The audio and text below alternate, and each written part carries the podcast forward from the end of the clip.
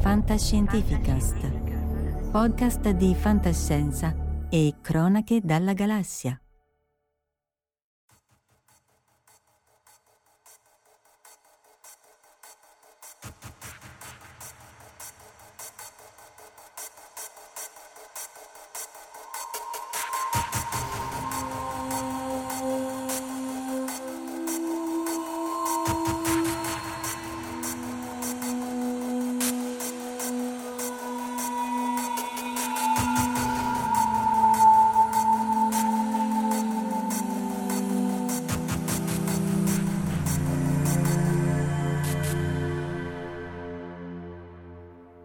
Eccoci live anche questa sera con Mafalda Stasi che ha un logo di cui ci racconterà. Eh, Mafalda è già stata qui ospite su queste frequenze tante volte. Lei è professoressa di sociologia della comunicazione alla Coventry University in Gran Bretagna. Quindi con lei, eh, con breve preavviso tra l'altro, abbiamo pensato di fare un po' di medicina, medicina fantascientifica, spaziale e britannica. Quindi eh, la parte soprattutto distopica, quindi le, le malpractice della medicina e così via.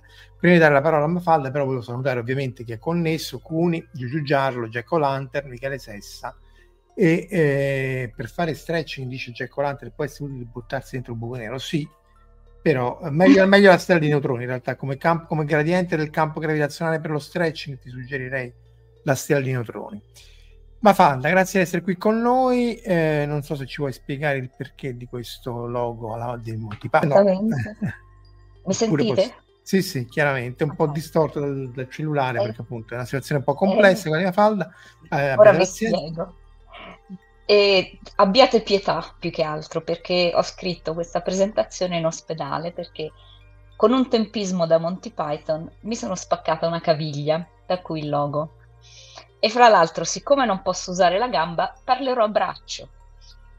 E parlerò della um, ehm, NHS, il Servizio Sanitario Nazionale Inglese, eh, sia de- di come si è arrivati a avere questo servizio, della sua costituzione e principi basi, e poi mi occuperò un, brevemente, farò vedere eh, la componente scientifica e di ricerca, dove a quel punto passo la mano agli scienziati veri, perché boh, io mi dicono delle cose, ma... Mm, cioè non io, eh, intendiamoci, cioè degli scienziati che hanno fatto esperimenti medico-biologici nello spazio e, e, lei riporterà di questo, non si riferisce a me, mm. attenzione.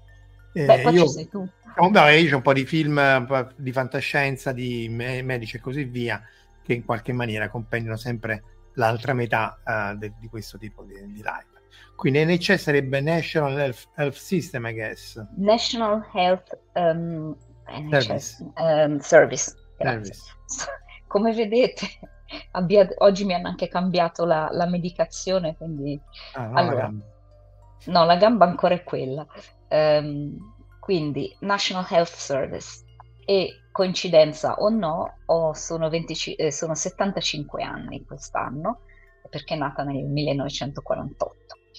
Um, ehm, partirò con una breve storia che eh, comincia, questa era la spiegazione che avrei dovuto fare e ho già fatto, e vorrei parlare di quello che succedeva prima, almeno nell'ambito inglese. Eh, tutto ciò che vi dico è eh, angolato verso l'ambito inglese, quindi eh, di questo si parla. Nell'epoca vittoriana, eh, allora, prima ancora non c'era la medicina in pratica, pregavi. Eh, poi comincia mh, nell'età vittoriana a avere un, una certa importanza eh, l'idea che ci deve essere una salute, eh, se non pubblica, semi-pubblica. Avevamo parlato a un certo punto, se non mi ricordo male, della famosa pompa di Jon Snow che eh, aveva trovato, aveva capito che il colera era portato dall'acqua e quindi e non da, dal miasma, aveva messo fuori uso questa pompa che eh, faceva uscire dell'acqua colerosa e miracolo l'epidemia di colera era passata. E questo era un esempio di ricerca, però era un privato, come tanti altri privati, che medici privati che facevano un po' così a modo loro, facendo cose tipo Jenner, il, quello del vaiolo, per, per, verificare che la sua idea era giusta, ha inoculato il vaiolo al figlio. Ecco. Penso che l'ethical board al giorno d'oggi magari non glielo passa. Di base, se eh, i medici c'erano, facevano delle cose così un attimino di questo tipo, ma se tu non avevi mezzi per pagarli il medico ti rimaneva la beneficenza, tipo le dame di carità, pregare e le workhouses. Le workhouse sono quelle istituzioni molto dickensiane in cui si partiva dal presupposto che se eri povera era perché era colpa tua in un certo modo e ti mettevano in un posto che era una via di mezzo tra una prigione, un posto di rieducazione dove dovevi lavorare eh, era un'istituzione dove tu dovevi lavorare, ma man- era, era, quasi era concepito in maniera punitiva, perché se sei povero è colpa tua e le condizioni erano deplorevoli. Questa cosa comincia a cambiare quando si arriva nel, nel 1900, nel XX secolo, e eh, vi faccio vedere una foto interessante. Allora, è interessante per due motivi. A sinistra c'è eh, il ministro, eh, il primo ministro eh, Lloyd George e a destra c'è Churchill da giovane. Bambino, elementari. Sì, è magro, per il dito. Se lo guardate, se lo guardi ti rendi conto che lui ma era bambino. Um, tornando a Lloyd George, era un ministro progressista che si rende conto del bisogno di un sistema più organico, più organizzato eh, e gestito di supporto sociale. Scusa se ti interrompo con una scemenza assurda, mm-hmm. ma questo è uguale a Gerard McCraney, quello di Simon e Simon. Sono più o meno tutti uguali, li facevano con lo stampino. Con i baffi, non so se chi ci ascolta lo riconosce, eh, ma è proprio separato dalla nascita, o meglio dal, dallo spazio-tempo. Scusa la allora, tu... vai, vai. No, no, ma, no, no, fa... no, è vero, tu prendi un cappello a cilindro, lo rovesci in modo che sia dritto, letto, poi dai un paio di pacche in cima, esce fuori l'omino. È come il coniglio, ma se tieni il, il, il, il cappello girato esce l'omino vittoriano. Dunque, questo particolare omino vittoriano, Lloyd George, eh, fa, eh, diciamo, passa il Act legge, quindi National Insurance Act, nat- na- la legge dell'assicurazione nazionale, che sarebbe la, la, il sistema di, oddio, come si chiama? Benefits, cioè pensioni, eh, supporto, eh, contributi, tutto quello che paghi e poi ti danno... Previdenza, previdenza, previdenza, previdenza grazie, previdenza sociale, grazie. E, eh, però è un embrione. Dal punto di vista della sanità c'era l'idea che gli, uomini che lavoravano, ma non le loro famiglie, no, pot- e, e non avevano ed erano poveri, comunque lavori di basso livello, potevano ricevere una cure mediche base, che però su, diciamo loro erano dati in pasto, dati in mano a un panel, un gruppo di medici che gli faceva un, qualcosa. Eh, sappiamo che eh, all'epoca le, la medicina diciamo, era abbastanza rudimentale, le cure erano poche, niente antibiotici, niente, praticamente c'era eh, la, lo sciroppo marrone, lo sciroppo rosso e lo sciroppo blu come pianeti di Star Trek.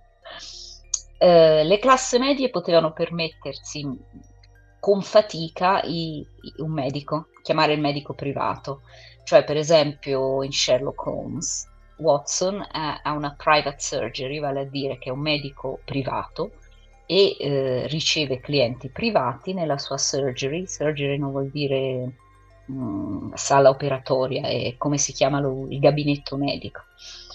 Um, la qualità di tutto ciò, questo non era un sistema, erano varie cose più o meno cucite insieme o non cucite insieme anche a seconda di dove stavi, perché se avevi accesso a un grande ospedale universitario te la cavavi relativamente meglio che il cottage hospital. C'era tutta una serie in, nei, nei posti più piccoli di piccoli ospedali locali che erano finanziati da volontari, enti locali, buone intenzioni e abbonamento, che praticamente era tipo una, una forma di... appunti, tipo script di una volta. No, tipo se tu ogni... è come l'abbonamento al giornale, no? Se io gli do... Io mi posso leggere il Guardian se gli do 100 euro all'anno, metti, 100 sterline l'anno, anche meno, e, e, quindi quando mi rompo una gamba, se ho pagato l'abbonamento, mi, mi portano lì, altrimenti mi lasciano... Vabbè, eh, specie l'assicurazione. Sì, però molto appunto, è proprio legata a questo ospedale, cioè mm. l'abbonamento mm. all'ospedale. E vabbè, si commenta da solo, però insomma i, tempi cambiano e quello che succede, eh, succede la prima guerra mondiale, quindi hanno altre cose a cui pensare. Però nel 42 si accorgono di alcune cose interessanti che partono dal fatto che avevano, si era già notato al tempo della guerra boera, dei, dei, dei boeri, coi boeri, Boer War.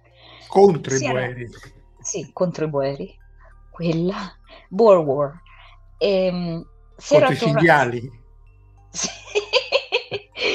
più o meno. Aspetta che Però... eh, fammi salutare Francesco Berrilli un collega ecco. di Vergata che avremo anche lui alle prospettive dello spazio come con Tolkien nella cosmologia, lui ci parlerà del sole e Mafalda tra l'altro ci parlerà appunto della sociologia, degli aspetti del, del, della scoperta scientifica, del, del metodo scientifico. Torna alla guerra con i cinghiali. Sì, dove avevano scoperto sia all'epoca che eh, soprattutto durante la seconda guerra mondiale che il razionamento bellico a, a, casa, non sul fronte, ma chi stava in Inghilterra e c'era razionamento, il razionamento aveva migliorato la salute pubblica e prolungato la durata di vita media. Ah. Perché ti davano praticamente poco, ma era un pasto bilanciato. Mentre prima mh, nozioni appunto di, di, di, cioè non lo so, mangiavano la terra, i sassi. Mettiamoci un altro mezzo chilo distrutto che farà mai, che farà mai. Ciao Gianluigi, ciao Alberto, che sarà mai. E... Poi dire, non è che vabbè, potremmo fare la puntata sul cibo in UK, eh, che pure lì. Sì, però appunto il razionamento bellico migliora il cibo inglese. Pensate un po' da che, da che parte va. Vabbè, luoghi comuni come se non ci fosse un domani, abbiate pazienza. No, però insomma, eh, lo so, ma io, sai, io sono inglese, quindi rido di me stessa, va bene. Eh, tutti questi fatti sono stati radunati da questo signore che voi vedete qui nella, nella slide, se potete vederla, che si chiamava Sir William Beveridge e che nel 1942, nel pieno della guerra, questo stava già pensando a cosa sarebbe successo dopo. E la, la, la sua conclu- ha fatto uno studio approfondito con vari mh, esperti di varie discipline e la sua conclusione è che ehm, lo Stato ha il compito, quasi il dovere, di aiutare il cittadino tramite uno Stato sociale che protegga sia l'individuo che la società, cito, cito dalla culla alla tomba. E Beveridge, Beveridge identifica in questo, rapport, in questo report, in questo studio, cinque giganti da sconfiggere. E qui c'è una, un disegno che lo spiega bene, una specie di vignetta e um, sono questi i cinque giganti da sconfiggere. Il bisogno, cioè lo stato di bisogno, la miseria, le malattie, la cattiva salute, l'ignoranza, lo squallore e la rassegnazione. Alcuni dicono ozio, ma in realtà è tipo... Ah. Ma chi me lo fa fare? Perché tanto fa tutto. Ah, un, tutto cioè, non, non, non, ozio, ma più. Sì, sì, ho capito. Eh, lì lo. Eh, idleness. Però in, ah. io, se tu, se si vede tutto il dialogo e si legge il... il, il a che il serve cercare lavoro? Sì, si vede bene, sì, anzi, anche senso, eh, senso di futilità, capito? Non serve a nulla. Ehm... Un paio sono ancora belle valide, tipo leggere dai libri non serve... Que... Sì, eh, cioè tutta, possiamo divertirci a leggere, quindi allora vediamo un attimo, lo squallore il bisogno è eh, non ce la faccio a mandare, non arrivo a fine mese. Però quello, però quello cioè, No, eh. se non ci arrivi non ci arrivi, cioè non è che è colpa tua, altre eh, sono... Eh certo, perché eh. cioè, l'idea è che sono tutti problemi sociali. Uh. E disease perché se sto sempre male non posso lavorare, ignoranza, quindi non valutare il valore dell'istruzione, quindi boh, se mio nonno zappava voglio zappare anch'io, qual è il problema? Niente contro lo zappamento, anzi, probabilmente anzi, Fran... anzi, io sono io sì, braccia rubate all'agricoltura. Però è l'idea che diciamo non... l'ignoranza, la mancanza di avanzamento sociale si è evoluto e lo squallore che ti impedisce di, di, di fare niente a parte vivere il tuo squallore. Sa perché? Perché tenere il carbone nel bagno era considerato come... E perché ti... non ti lavavi? Perché la vasca da bagno non ti serviva, non ti lavavi. Era di carbone, eh sì, tanto vale che ci metto il carbone. Mm-hmm. Non, non ho... cosa serve questo? Ah, cosa? quindi è un effetto, non è una causa. Cioè, dice, visto che non ti lavi, a questo punto io lo uso per mm. farci qualcosa. No, ah. se, se, guardi bene il cartoon, si vede che i commenti ci sono le per, per descrivere a mm. quelli che I cinque giganti, quello che dicono. Cinque giganti, ognuno ha il suo, appunto, con il suo, la sua caratteristica, e sotto ci sono delle persone più piccole che commentano. Se tu guardi bene i vestiti, i piccoli che commentano mm. sono tutti di classe medio-alta, mm. che riproducono i luoghi comuni che tendono a colpevolizzare mm. delle persone sfigate. Esempio, qui in ah. questo lo squallore c'è una persona con le pezze ai piedi in un altro posto che... Il bambino tutto stracci, fa bene a, a descriverlo appunto perché poi Omar queste le rimette nel podcast. Sì, questi sono disperati, miserabili, non sanno cosa fare e c'è una signora con una pelliccia. Con la pelliccia, i cappotti, sì, sì. Uh, sono sporchi puzza, cioè non si lavano, non usano la vasca da bagno perché ci tengono il carbone, che fra l'altro mi chiedo, ce l'avevano il carbone per sì, Infatti perché se Dickens ci insegna qualcosa... Eh, Vabbè, e quindi eh, tutto il cartoon è basato su, su questo, eh, su una, una, denuncia sociale. Quello che fa il Beverage Report è eh, l'idea che ehm, non è semplicemente un problema di individuo cattivo e c'è un problema più grosso che si può aggiustare solo in maniera affrontandolo a livello più alto, diciamo.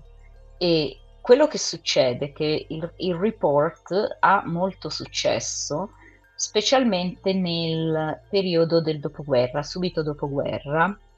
Allora, chiaramente parlare del servizio sanitario nazionale è una discussione politica e quindi controversa. Io cerco di tenermi super partes. Sì, poca politica, però cioè, la parte storica sì, cioè è chiaro che la politica sì, moderna... Però, eh. la storia non è apolitica, eh, cerco di dare vari punti di vista, però ho qui questa gamba eh, che non, non sta tanto bene e non riesco a non pensare che se io ero negli Stati Uniti a questo punto avrei dovuto pagare una somma a cinque cifre minimo. Avevi un numero dispari di gambe.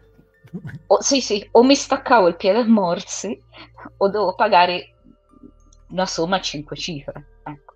Quindi i miei pensieri in questo momento sul Servizio Sanitario Nazionale sono molto, molto grati. Um, il, torniamo a noi, questa era chiaramente una digressione personale, quindi um, nel dopoguerra si parla una, una narra- c'è una narrativa convenzionale fra gli storici che parla dell'accordo post-bellico, il uh, post-war consensus. Uh, l'idea che tutti i partiti si mettono insieme, faccio vedere un, nella foto che ho messo, si vedono tutti i leader dei vari partiti politici dell'epoca, si vede Churchill, questa volta la versione che conosciamo, e tutti gli altri vari, Ehm, non è sicuro, cioè è discutibile che questo consenso ci fosse, quanto fosse strumentale, eccetera, eccetera. Però l'idea un attimino idealizzata è che dopo la guerra tutti i partiti hanno visto la necessità di compensare i danni, i traumi, i sacrifici bellici e di creare una, uno Stato migliore e di prendersi cura della popolazione eh, nonostante i soldi non ci fossero ehm, l'Inghilterra ha vinto la guerra, ma non dico che ha perso la pace, ma ha avuto molti problemi, ehm, perché per, per, per, vincere comunque hanno dato fondo a tutte le risorse. Eh, non so quanti sanno, ma il razionamento dei dolciumi in Inghilterra è durato fino al 1953. Hanno avuto un razionamento a lungo, eh, fra l'altro, se vedete il film The Wall di Pink Floyd, ci sono vari riferimenti. Se uno conosce la storia dell'epoca, ci sono dei riferimenti a questo tipo di situazioni. Mm, tra l'altro, è un gran bel film. Anche perché, um, come amo ripetere, da quando siamo nati, chi è nato intorno agli anni 70 ad oggi è passato il doppio del tempo che da quando siamo nati alla fine della seconda guerra mondiale. Quindi, quando uscì il film di Pink Floyd era molto più vicino alla fine della sì. seconda guerra mondiale, appena 25 eh, anni prima. C'è cioè, questo risvolto autobiografico, è il, è il T, come si chiama quello dei Pink Floyd che l'ha scritto, io vedete come capisco la musica, però racconta la storia della sua infanzia col padre che va in guerra e non torna, bla bla bla. Eh, non lo sto vendendo bene questo film, ma è bello, guardate. Um, allora, um, continuo a perdermi. Eh, cioè il mito del consenso, non c'era una lira per la, per la, per la, per la sanità. Lira, però no, non c'è una lira per nulla, però hanno detto ci sono cose più importanti e siamo in un contesto di economia eh, keynesiana, keynesiana l'idea un po' come nel... Roger Waters. Mi eh, dice sì, Francesco Berrilli che è Roger Waters. Giusto, giusto, grazie. E sono Pink Floyd ignorante, sono Pink Floyd zotica ehm, il, l'idea, eh, anche quella del New Deal, sono, sono, le idee di diciamo più spendiamo, più creiamo lavoro, più mettiamo in movimento l'economia e tutto circola e lo Stato interviene per gestire e coordinare grandi opere pubbliche che eh, possono eh, far partire, ripartire il motore. E quindi mettono, eh, decidono di fare eh, il sistema eh, sanitario nazionale. E lo stesso Churchill, che era eh, appunto il leader dei conservatori, che in, su molte cose avevano dei dubbi sul, su, sull'idea del sistema nazionale, perché comunque eh, il partito conservatore è sempre stato molto scettico su tutto ciò che è gestione, diciamo, gestione e pianificazione del pubblico da parte dello Stato. Però lui stesso ha parlato di la famosa frase, ha, coniato, ha, ha usato la famosa frase dalla culla alla tomba. Mm. L'idea che c'è un bisogno di un, un patto sociale, di, di, un, di, una rete sociale che dia abbastanza sicurezza a tutti i cittadini dello Stato eh, senza distinzione.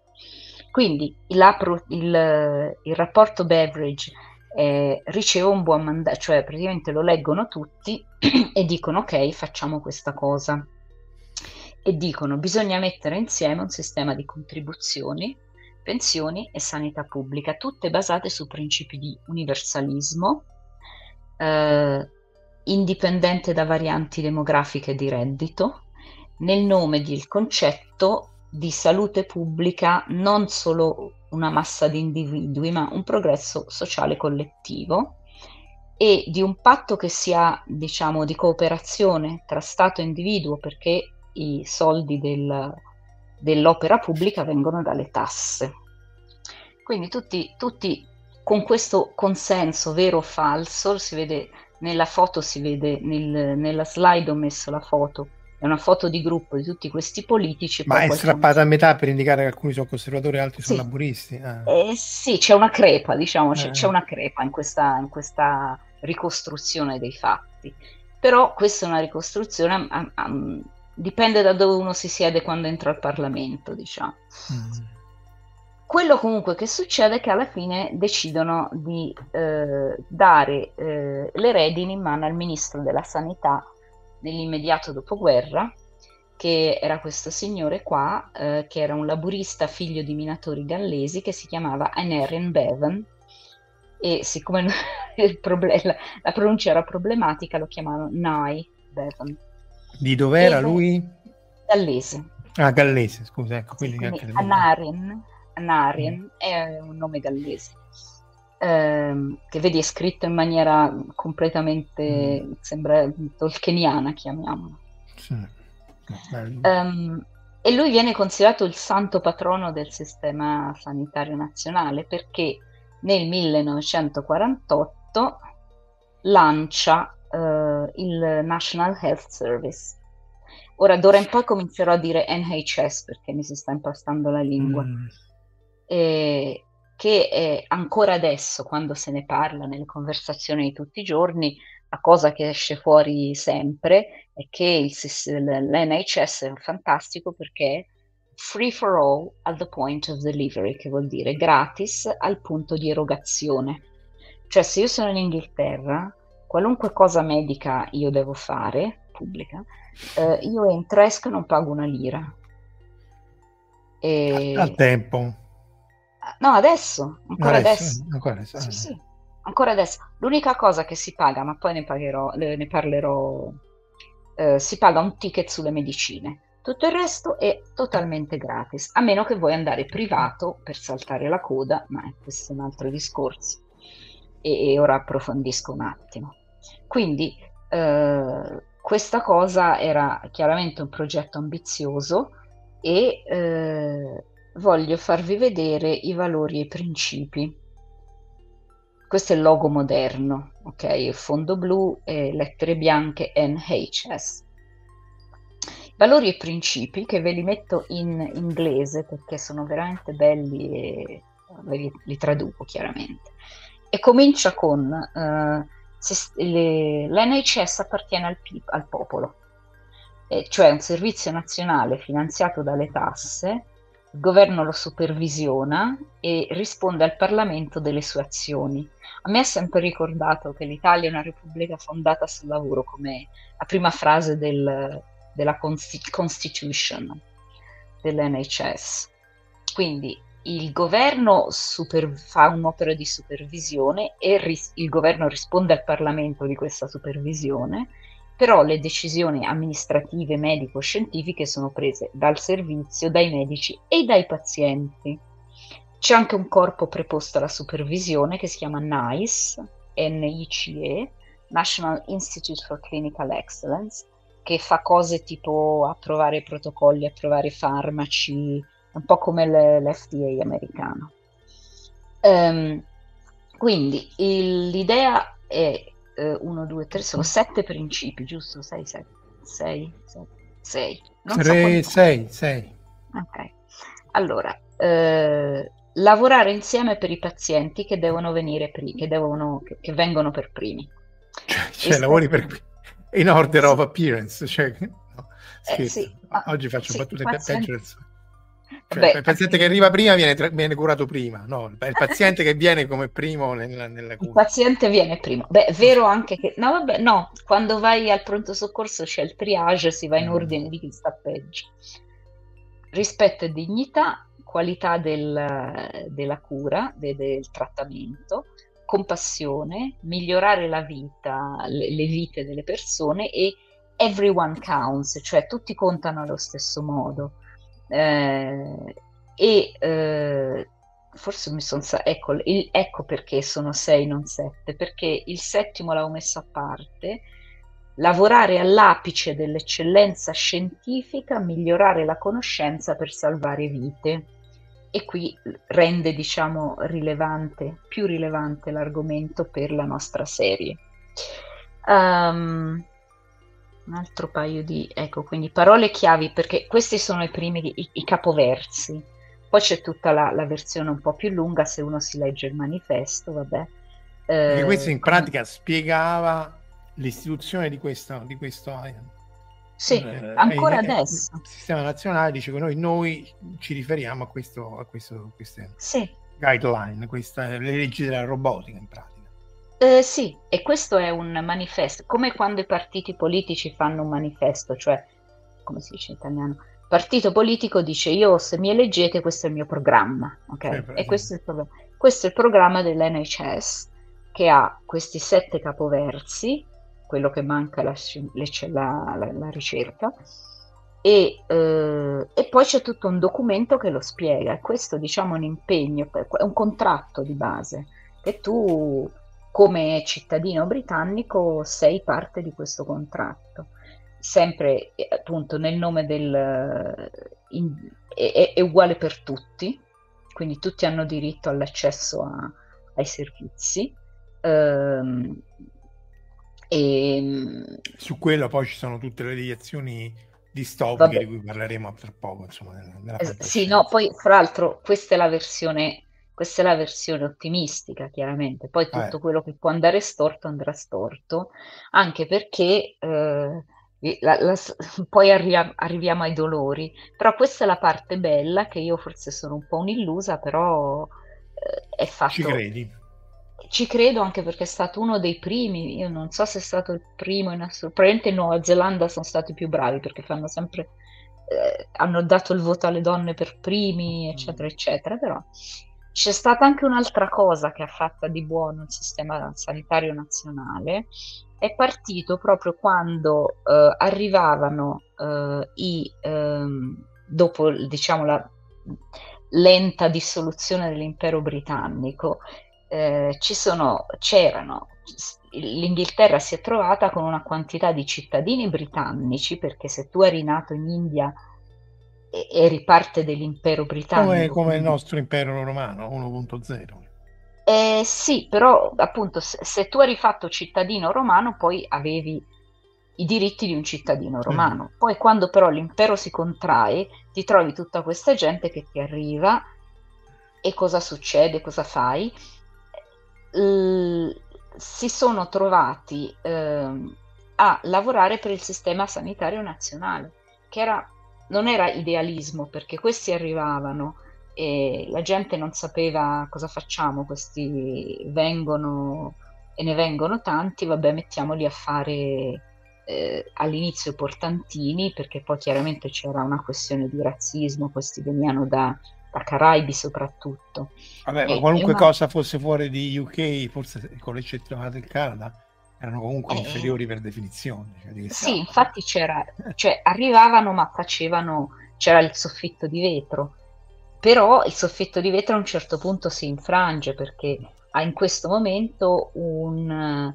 Eh, le, le, chiamano minoranze, diciamo, ma eh, i gruppi etnici non, non bianchi, diciamo, sono un quarto dei lavoratori dell'NHS e eh. i, fra i medici sono il 42%, cioè se tu vai, io quando vado a, a, dal, dal, mio medico nel mio, nella surgery, che è la, praticamente il mio, mio medico di base, se tu guardi e c'è uno studio medico con 7-8 persone, effettivamente 42% sono minoranze etniche. Mm.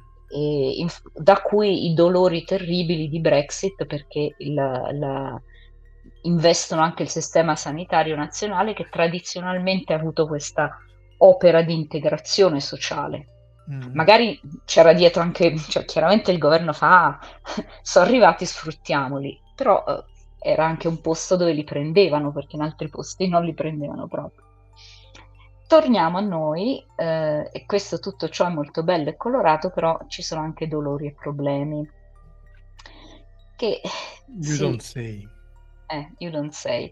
Allora, aspetta, prima, prima metto, lascio il... Allora, aspetta il... però, stoppati un secondo, mm. prima di andare ai dolori e problemi, facciamo qualche film di fantascienza. Giusto. Per raffrontarli un attimo, perché okay. così vediamo chi è peggio. Vabbè, questa cosa, vabbè, Gattaca. Allora, mm. perché in realtà c'è da dire questo, la, la, la parte medica distopica o, la, o c'è un film di fantascienza in cui la vita è eterna oppure il il vaccino che, che crea gli zombie oppure il, la, il contagio e così via. Ma la parte in cui è proprio la medicina distopica e così via, di solito sono thriller molto moderni in cui poi in realtà è un thriller, non è tanto fantascienza. E, e se no c'è tutta la linea dei cloni.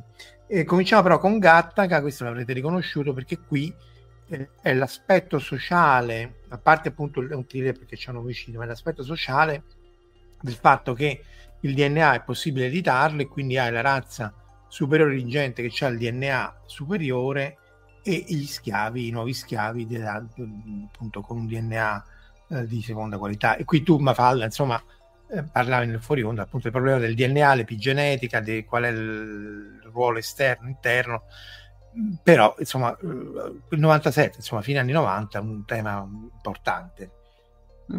E che però è, è molto. Il film è inglese o americano? È americano? Perché, americano, credo, sì, so, Jude Law. Perché il tema, in realtà il tema è molto inglese. Beh, Jude Law, americano, Jude Law, Jude Law è inglese.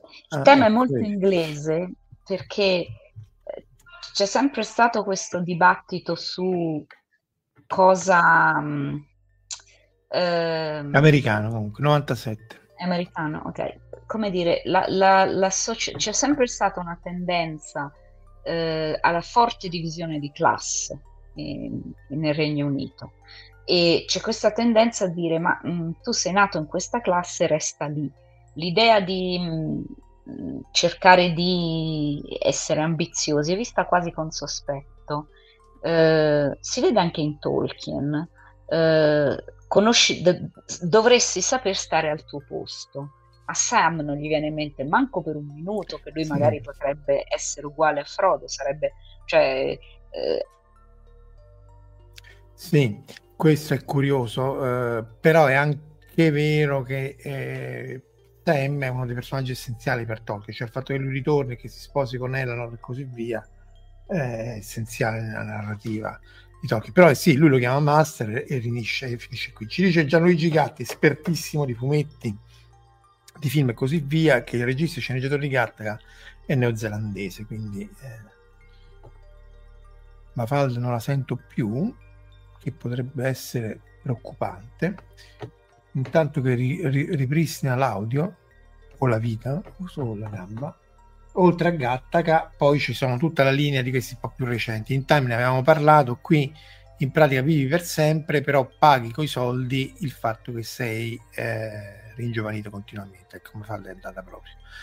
Allora, questo è completamente, cioè a me non è piaciuto molto perché le premesse erano interessanti, ma è assurdo dal punto di vista economico, cioè un'economia del genere, con dei sistemi di pagamento del genere, boh, non, non, non sta in piedi. Però l'idea che se sei ricco um, vivi a lungo, vivi, vivi per sempre, e, e, se sei povero muori perché il tuo tempo scade e quindi eh, muori, insomma riprende molti dei temi appunto che toccava, di cui parlavamo Falda. Anche Altered Carbon, dove in realtà lì la parte medica è secondaria, nel senso che tu c'è questo chip con tutte le tue memorie, quindi è il chip che trasferisci da corpo a corpo. E, ehm, anche lì però è molto più fantascientifico. Questa qui può essere vista essere buoni come una, una metafora appunto dei sistemi sanitari, soprattutto americani, dove di nuovo lì è spinto agli estremi. Se paghi vivi, se non paghi muori. Se hai un'assicurazione più o meno paghi un po' di meno, ma devi comunque litigarci, se no appunto non entri neanche in ospedale. Anzi, allora a questo punto prima di andare a parlare di Elysium volevo fare, ecco qua, The Whale, qui non c'è niente di fantascientifico, è, appunto è Brendan Fraser che abbiamo, ecco, Ettore Lavafalda, che abbiamo amato nella mummia e così via, ritorna in, questa, in questo film bellissimo basato su una pièce teatrale in cui lui tra le varie cose dice sì sì oh, sono super obeso non voglio smettere non riesco a smettere eccetera eccetera ma non mi voglio neanche far curare perché io ho tra virgolette solo 150 mila dollari e quindi questi li voglio dare a mia figlia non li voglio buttare tutti per, per farmi curare dove poi 150 mila dollari neanche bastano per per necessariamente per farti curare, cioè entri dentro e ti ritrovi con, con cifre di anche 600 mila dollari. Quindi eh, qui in America la cosa è, è, portata ancora di più agli estremi. E quindi ritornando anche ai pezzi delle colonie, appunto, se il Gatti ci dice che il eh, Gatta, che appunto è neozelandese, c'è Elysium, questo qui è del regista di District 9 eh, Boenkampf, il nome esatto però sa, suona come le parole esatte di, hai detto le parole esatte dell'Armata delle Tenebre, qui pure è un po' assurdo, nel senso che lui è sudafricano, il film di Sitani è molto molto bello, questo non è male, ma anche qui le premesse sono assurde, cioè c'è questa stazione spaziale nello, spa- eh, nello spazio, grazie tante, dove tutti quelli che vivono lì sono curati, curati eh, viene curati senza problemi, vivono a lungo, eccetera, eccetera. I pezzenti, un po' anche come Alita, sono quelli che muoiono di fame. Dopodiché il punto è che poi tutti raggiungono questa stazione spaziale e tutti magicamente vengono curati. Che in realtà il problema non è quello, il problema è che in generale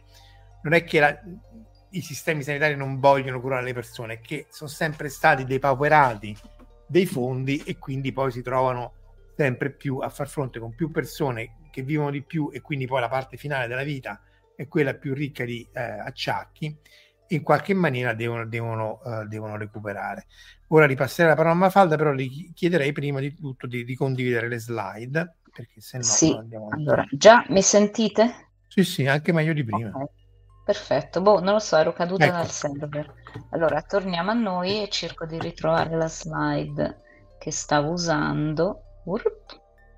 ah, sta andando avanti anche io, sì. sì. Eccolo qua, dolori Eccolo. e problemi. Eccolo qua. Dunque, come dicevi esattamente tu, la demografia e il progresso scientifico creano un problema di, di, di, di soldi perché se una volta c'era lo sciroppo blu, lo sciroppo rosso, lo sciroppo marrone era semplice e comunque la gente moriva a 50 anni e ciao. Adesso si campa per sempre. C'era quell'episodio di Doctor Who raccapricciante in cui nessuno moriva e dopo un pochino si capiva qual è il problema. Insito. Doctor Who to- toccava parecchio anche i Cybermen toccava eh. parecchie volte il problema del rapporto con la medicina, il curare, eccetera. Mm. Doctor Who, mm. dobbiamo fare un puntatone su Doctor Who, ancora non ci siamo mai andati lì. Eh. Eh, beh, sono solo 40 anni di televisione. Sì, infatti sarebbe una, una, una, live a settimana per, tipo, per un anno solo a parlare di quello. Comunque. Però ehm, è vero è che è difficile da sostenere un, una, un'istituzione del genere, però, eh, e, e, diventa sempre più difficile da sostenere, però eh, cosa è possibile fare? Cosa è importante quando tu hai un budget? Cosa è più importante e cosa è meno importante? Il, negli anni Ottanta cambia proprio la prospettiva economica, cambia il paradigma Ehm, di, quello che è interess- di quello che è giusto fare dal punto di vista della macroeconomia e dell'economia politica. Eh, arrivano, in, vanno in auge le idee di economisti tipo Milton Friedman e altri esponenti della scuola di Chicago economica, eh, non scuola di Chicago linguistica è un'altra cosa ehm, e che erano considerate idee di nicchia fino agli anni Ottanta, ma dopo la crisi economica del 73 c'è una serie di domande e ripensamenti e queste idee diventano egemoniche, diventano una cosa oh, che, che, adesso quasi tutti considerano più o meno eh, ovvie, più o meno, eh, o sono maggioritarie. L'idea è che l'intervento statale pubblico deve essere ridotto e perché il mercato deve guidare tutto, che il concetto di mercato personificato è molto problematico. E tutto ciò ha una serie di conseguenze a catena, soprattutto il fatto che eh, per, le, per, i progetti pubblici vengono a, a, allocati meno, meno, soldi, sempre meno soldi, e eh, si cerca di non farli essere pubblici, di privatizzare e di anche monetizzare, vale a dire dare, diciamo, mettere l'etichetta del prezzo a tutto, considerare tutto come merce che deve essere comprata e venduta.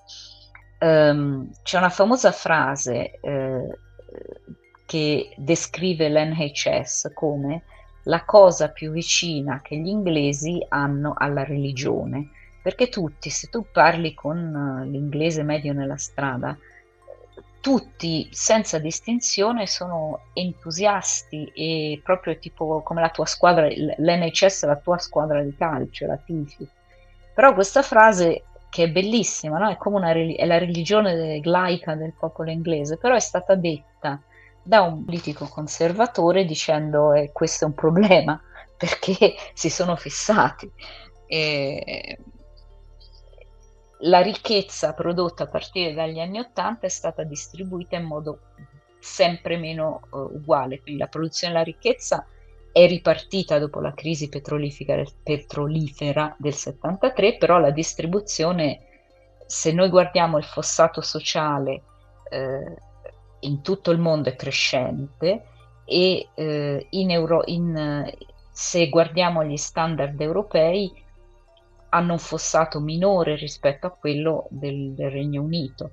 Eh, il fossato sociale del Regno Unito è simile a quello degli Stati Uniti d'America e la mobilità sociale uh, idem. Eh, mentre eh, se guardiamo proprio la, la parte sta- sociologica statistica, vediamo che tutti si lamentano, gli anni 70 non funzionava niente, non c'era il petrolio, non c'era, mm, eccetera, eccetera, che non è falso, però tutti gli indicatori della disuguaglianza sociale erano diminuiti, cioè c'era più uguaglianza sociale, che è una delle condizioni della, dello, che l'ONU stabilisce come condizioni, sapete quella graduatoria di paesi in cui si sta bene? Uno dei, dei criteri base è la uguaglianza sociale, perché se c'è troppa differenza eh, si creano una serie di problemi ovvi. Um, e qui dicevi, parlavi del, del, del film col protagonista, come si chiama? Ho un vuoto, eh, col protagonista che non si faceva curare perché costava troppo. Ah, The Whale. Sì, The Whale. Abbiamo ecco, allora, il volo, questo qui appunto era mm. lui, ma sono tanti i casi, eh, questo era... Ma questo è eh, vero, io conosco gente, io conosco gente che in America che perde il lavoro non può più permettersi, il, tu hai un'assicurazione medica se lavori, te la, paga, te la paga il tuo datore di lavoro, altrimenti pagartela da solo è impossibile, anche perché non lavori. E conosco gente che perde il lavoro e quindi deve smettere di fare la chemioterapia. Sì, una cosetta eh, appunto cure essenziali, tra l'altro, non è che dici, sai, sì. voglio... Sì, sì. Eh, io uh, qui in Italia i prodotti, diciamo, le, le, medicine per chemioterapia sono gratis.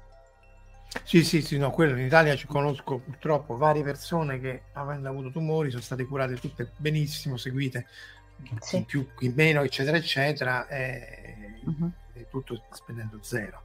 Ehm, tra l'altro c'è da dire che ehm, cioè la, è essendo in America il, cioè il costo non è solo legato all'assicurazione, il fatto che i costi sono esplosi perché ci sono le assicurazioni, così eh sì, come i costi... Eh sì, perché creano una, la bolla speculativa, così come il costo di andare al college è esploso quando hanno cominciato a dare le sovvenzioni statali, perché quindi automaticamente viene, viene autocomputato e quindi la gente esce con più debiti eh, con le sovvenzioni statali di quanto non fosse stato, non fosse stato prima. Quindi eh, non è solo che dice diverso sistema. Sulla questione delle ditte è legato ovviamente al fatto che se tu sei una ditta, eh, avendo tu tanti dipendenti, statisticamente solo pochi si ammalano e quindi il premio può essere basso perché c'è tanta gente che in qualche maniera ti lavora e ti paga il premio. Se sei singolo eh, o parti appunto da giovanissimo e quindi vabbè, lì la statistica la fai sugli anni oppure eh, devi morire appunto che succede. No, è, è, molto affascinante, potrei parlarne per mesi, fra l'altro come hai detto tu si collega anche al settore universitario dove fatico a mantenere la calma perché eh, la prossima bolla speculativa dopo quella dei, dei, mutui, come si chiama? Subprime mortgage in italiano. Subprime, che ha creato eh, secondario. Cioè, la, la, causa, la causa del, della sì, del crollo del 2001. crollo del 2008. Di, di, eh, Jack dice anche le medicine di base come l'insulina costano cifre spropositate. Allora, secondo il sito dell'NHS, un trapianto di cuore negli, in America costa uno, un milione e mezzo di dollari. Mentre se tu, certo, se non muori aspettando col sistema sanitario nazionale, perché il problema diventa appunto non ci sono soldi. Ci Però sono lì l'attesa, lì l'attesa è, è, è il, il, donatore. Eh, eh sì. in, in, altri casi, appunto, la mano sanità, anche italiana o inglese o americana, è legata al fatto che ti mettono in fila e, e eh, vieni. Sta in fila. Eh, sì, però di nuovo se devi farti una, un attacco per vedere se c'è un tumore poi magari tra sei mesi potrebbe non essere sì. così sì, però io sinceramente devo dire, e parlo per esperienza molto recente mia, anche di familiari, mi, han, mi hanno sempre trattato fan, in una maniera fantastica. Il problema, fra l'altro, di togliere i soldi è anche perché molti politici, molti personaggi politici al governo, fra l'altro, dicono esplicitamente che sarebbe meglio avere un sistema di assicurazione private come quelle americane e quindi loro fanno tutta una serie di cose, tagliano e in modo che il sistema sia sempre più scricchiolante e la gente comincia a dire, comincia a dire ma io vado privato. In Inghilterra, qui da noi si dice abbastanza, sì vabbè non ce la faccio, vado privato perché tanto devo pagare il ticket, c'è poca differenza.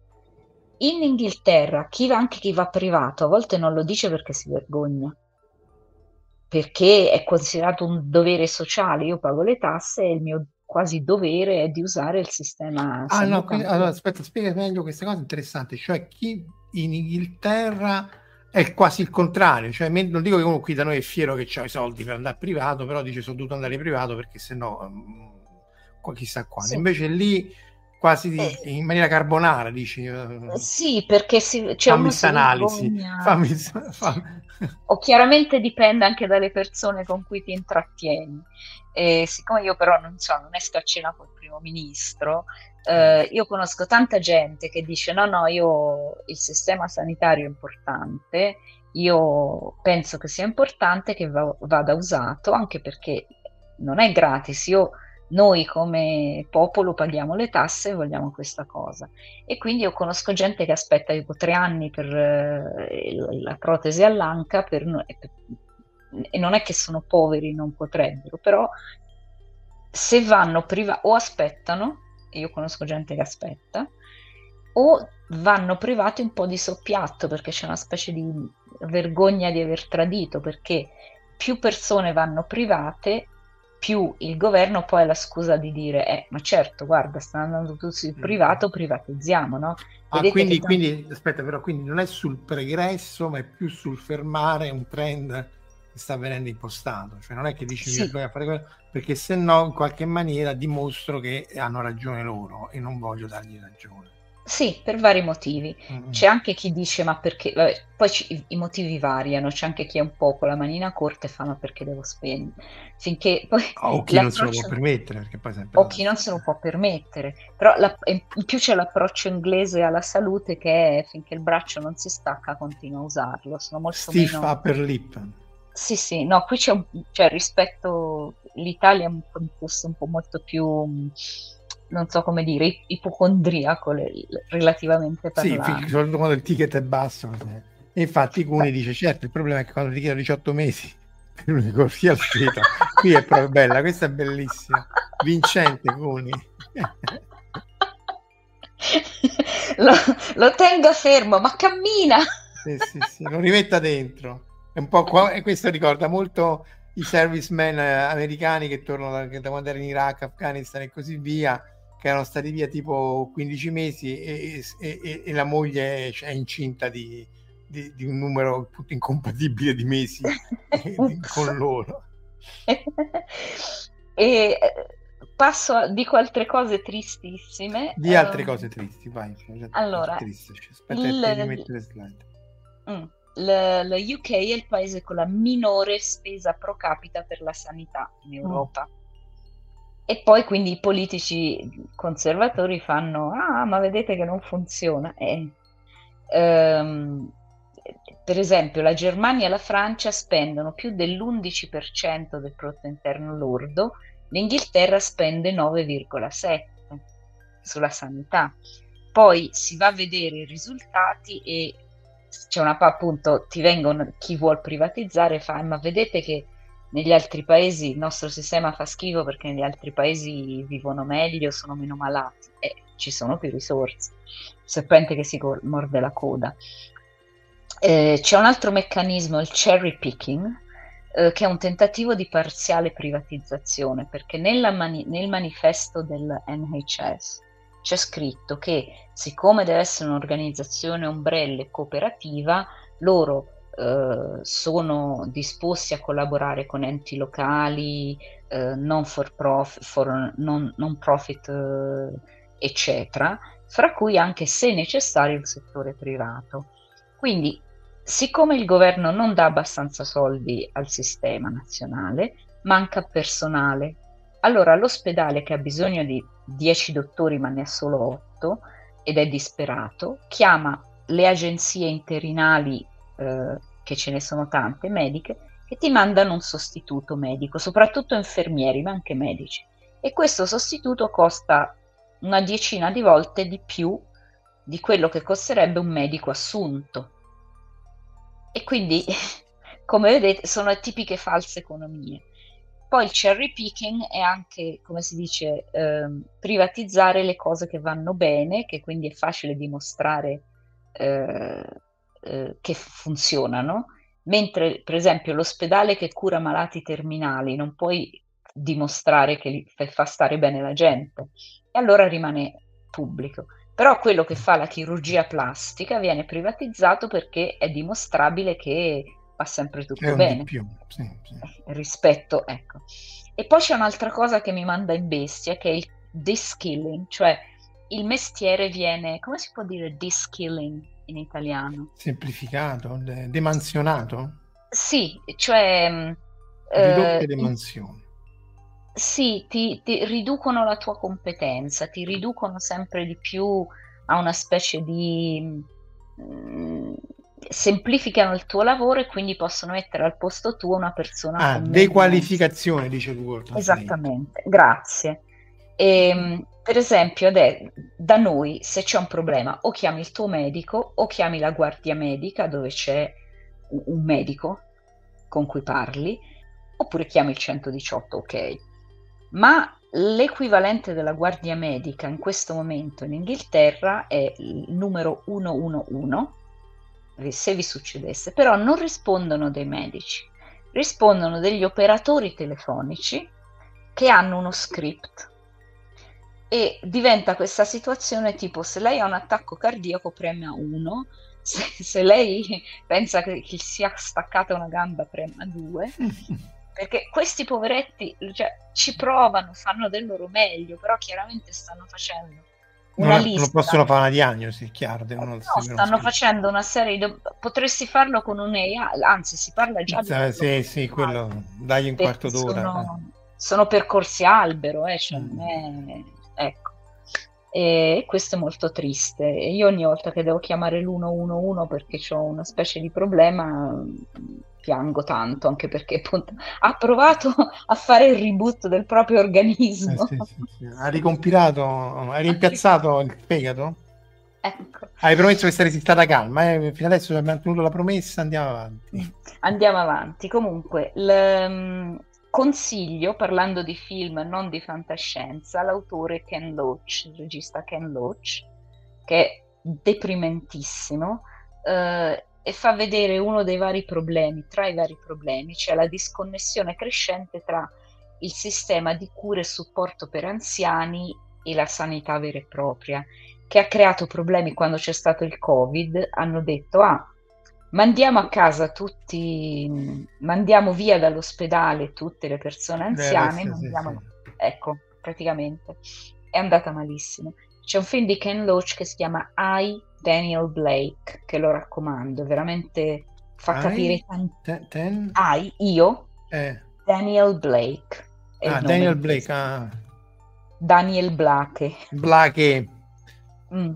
Eccolo qua, Ed è, sì. fa capire veramente tantissimo su, sul sistema sociale inglese odierno. odierno. Dopo, bre- dopo l'austerity, dopo il crollo del 2008 ha portato l'austerity, questo qua. E qui citano, veramente... qui citano cioè, IT Crowd dice che il numero è cambiato 0118 999 881 per rendere appunto meno eh? accessibile. Eh? IT Crowd, non so se l'hai visto, è un Big Bang Theory fatto meglio, br- molto no. british, che poi de- mm. va nel surreale, eh, ma molto molto carino. E, sì, più che Monty Python, eh, è a metà tra Big Bang Theory e quell'altro, Spaced, quello con Simon Pegg e Frost. Molto, molto informatico, appunto, IT Crowd. E, appunto, una, una, delle gag era che il numero di emergenza, o più che il numero di emergenza, mi sa che era l'help desk. Invece di essere 1-1 è un numero complicatissimo, che però uno dei due che, che era eh, highly functional. Eh, so, eh, Vabbè, in Inghilterra è semplice, 111 se non stai morendo, 999 se, se, se stai morendo. Fra l'altro mi dicono di aneddoti raccapriccianti di ragazzini cresciuti guardando la TV americana che quindi quando c- inglesi 911. che sì, cercano di comporre il 911 e non succede niente perché in Inghilterra è il 999, come da noi il 118. Ma tu sai perché in America è 911? Um, no perché sono agli antipodi di quella che un tempo, ai miei tempi, era la vecchia tastiera, il vecchio disco ah, del telefono. Querti, querti. E, e, no, quindi non lo puoi premere per errore. Mentre certo. 111, che qualunque ragazzino può mettersi lì e per errore mm. farlo, essendo quelli mm-hmm. di... almeno così me l'hanno raccontata. E poi se c'è qualcuno che ci ah. ascolta, lo mette nei commenti line o offline. Eh, in teoria nel... dovrebbe essere più facile perché male che vada ti sbagli i riattacchi, mentre appunto se stai lì che stai sanguinando dall'arteria femorale non è facile comporre. ma infatti diciamo che per la cosa medica è giusto che sia semplice eh. per le emergenze. Appunto è, è, più, è, è, più, appropriato che sia non premibile per, per errore mm. comunque Daniel Blake Ken Loach di che parla di questo si dovrà far curare immagino questo tizio che ha avuto questo ha avuto un infarto e quindi il medico, tutti gli dicono lei deve andare, eh, diciamo, avere l'invalidità e farsi curare, stare attento, eccetera. Per una serie di sguidi burocratici che ti rendi conto che tutto il mondo è paese, questo rimane eh, e anche perché è andato all'ufficio, eh, a uno dei, dei vari uffici in cui va, fa un cazziatone all'impiegata che quindi strappa la sua pratica. Questo, fra l'altro, è una persona di una certa età che non ha alcuna cultura informatica, adesso tutto è fatto al computer. Sì, sì, sì, e quindi questo non sa neanche, tipo, vi ricordate quando uh, Scotty di Star Trek cerca di parlare col mouse? Computer? Esattamente, una scena simile, perché questo si vede nella scena, prende il, va in biblioteca dove ci sono i, i computer e la bibliotecaria gli fa puoi usare questo e gli fa come? Beh usa il mouse per, per azionare lo schermo e questo appoggia il mouse allo schermo che no, nel, nel, contesto è terribile, ti si stringe sì. il cuore. Insomma, ah, questo comunque, non... questo scusa se ti, ti interrompo mm. ancora una volta. L'aspetto della barriera informatica, soprattutto per le persone anziane, andrà trattato in una live futura sì. perché è, una, è, un aspetto interessantissimo e appunto triste nel senso che è, è talmente diventato talmente in teoria semplificato ma poi farraginoso nel caso nostro tra autenticazioni speed password è cambiata l'app no non c'è il, l'iPhone recentissimo e quindi la banca non ti dà l'app perché non è sicuro eccetera eccetera che costituisce una barriera notevolissima sia appunto per le persone anziane come saremo poi noi tra pochissimo e anche chi poi non si può permettere il, il cellulare dell'ultima generazione, quindi anche magari un po' più tech savvy, però uh, uh, rimane indietro con 3-4 versioni e rimane appeso, perché tra l'altro poi questa, queste robe qua, queste app, sistemi di autenticazione, eccetera, eccetera, non funzionano benissimo, soprattutto tutti no. questi update. Quindi anche le banche ti aspetteresti un servizio impeccabile, ma se non altro perché dal punto di vista informatico devono essere eh, blindatissime, in realtà poi quando vanno sull'utente fanno dei disastri. Quindi questo Daniel Blake col, col mouse alla Scotty di Star Trek 4 sì, gliene succedono di tutti i colori eh. e non finisce bene. Nessun film di Ken Loach finisce bene. No, vabbè, Ken Loach purtroppo. Sì, dice Francesco Bellini, allora è contro, come contro Alt Del che, che, appunto essendo lontano non poteva eh. essere, premersi per loro. Probabilmente, e io così la sapevo. Contro mm. Alt Del o contro Alt Canch che res, resetta il PC, adesso su Windows no, partire la scelta delle opzioni, ma comunque per non pre- erano i tasti più lontani possibili, per, più lontani possibili per evitare mm. appunto di, di prenderli a caso. Vabbè, quindi concludo perché questa di- diventa molto triste. Fra l'altro, la barriera informatica anche per persone con disabilità, che se tu hai dei problemi a digitare, manipolare, vedere, è una tragedia. Um, Comunque i colpi si sono susseguiti per l'NHS nella forma di questa austerity del, creata dalla crisi del 18, del, scusa, del 2008, poi c'è stata Brexit e poi c'è stata la, il Covid, che è stata una crisi però anche, come vedremo, mh, come vedremo c'è, c'è un risvolto. Comunque, tutto ciò ha creato una situazione al momento abbastanza insostenibile, c'è in Inghilterra una serie di scioperi impressionanti, anche perché non è un popolo che sciopera, cioè non è come, che ne so, in Francia, o oh, è lunedì scioperiamo, oppure anche un po', anche qui è molto più comune. Come il Giappone che sciopera ogni 3x2 proprio, questi lavativi incredibili. Davvero? Ma no, certo che no, in ah. Giappone fa sempre, sempre lo sciopero bianco, cioè è rarissimo che scioperino perché al massimo appunto fanno lo sciopero bianco dicendo guarda io moralmente sto scioperando ma faccio il lavoro meglio che prima per dimostrarti che però lì no, è un contesto noi... molto diverso ovviamente. Sì, beh, no, da noi c'è il work to rule, cioè tu fai il lavoro da 6 politico, cioè tu, tu lavori per arrivare al 6 meno meno, e il che fa crollare il sistema basato sul fatto che tutti si ammazzano il lavoro e fanno di più quello dovrebbero. Sì. Noi, noi, per la sanità. Voi all'università tu intendi, immagino. Nell'università sì, sì ma sì. noi siamo stiamo facendo anche noi un'ondata di scioperi, cioè praticamente è uno sciopero generale a puntate in questo momento in Inghilterra. Lo sciopero generale è difficile da organizzare, all'opinione pubblica non piace, però quello che fanno è la, lo, gli scioperi a staffetta. Eh, e la sanità che tradizionalmente non sciopera perché gente che appunto dice ma io come con che coraggio uh, non vado a salvare la vita alla gente. In questo momento c'è una serie di scioperi di tutte le categorie e è strano perché a, dopo gli anni 70 il sostegno per gli scioperi, il sindacato è crollato. In questo momento invece, nonostante uno sciopero della sanità sia pesante, la gente eh, sostiene, capisce, cioè la gente capisce che siamo arrivati c'è un grosso cambiamento nell'aria, insomma, un governo che sta al governo da più di 13 anni eh, arriva a un punto in cui si logora.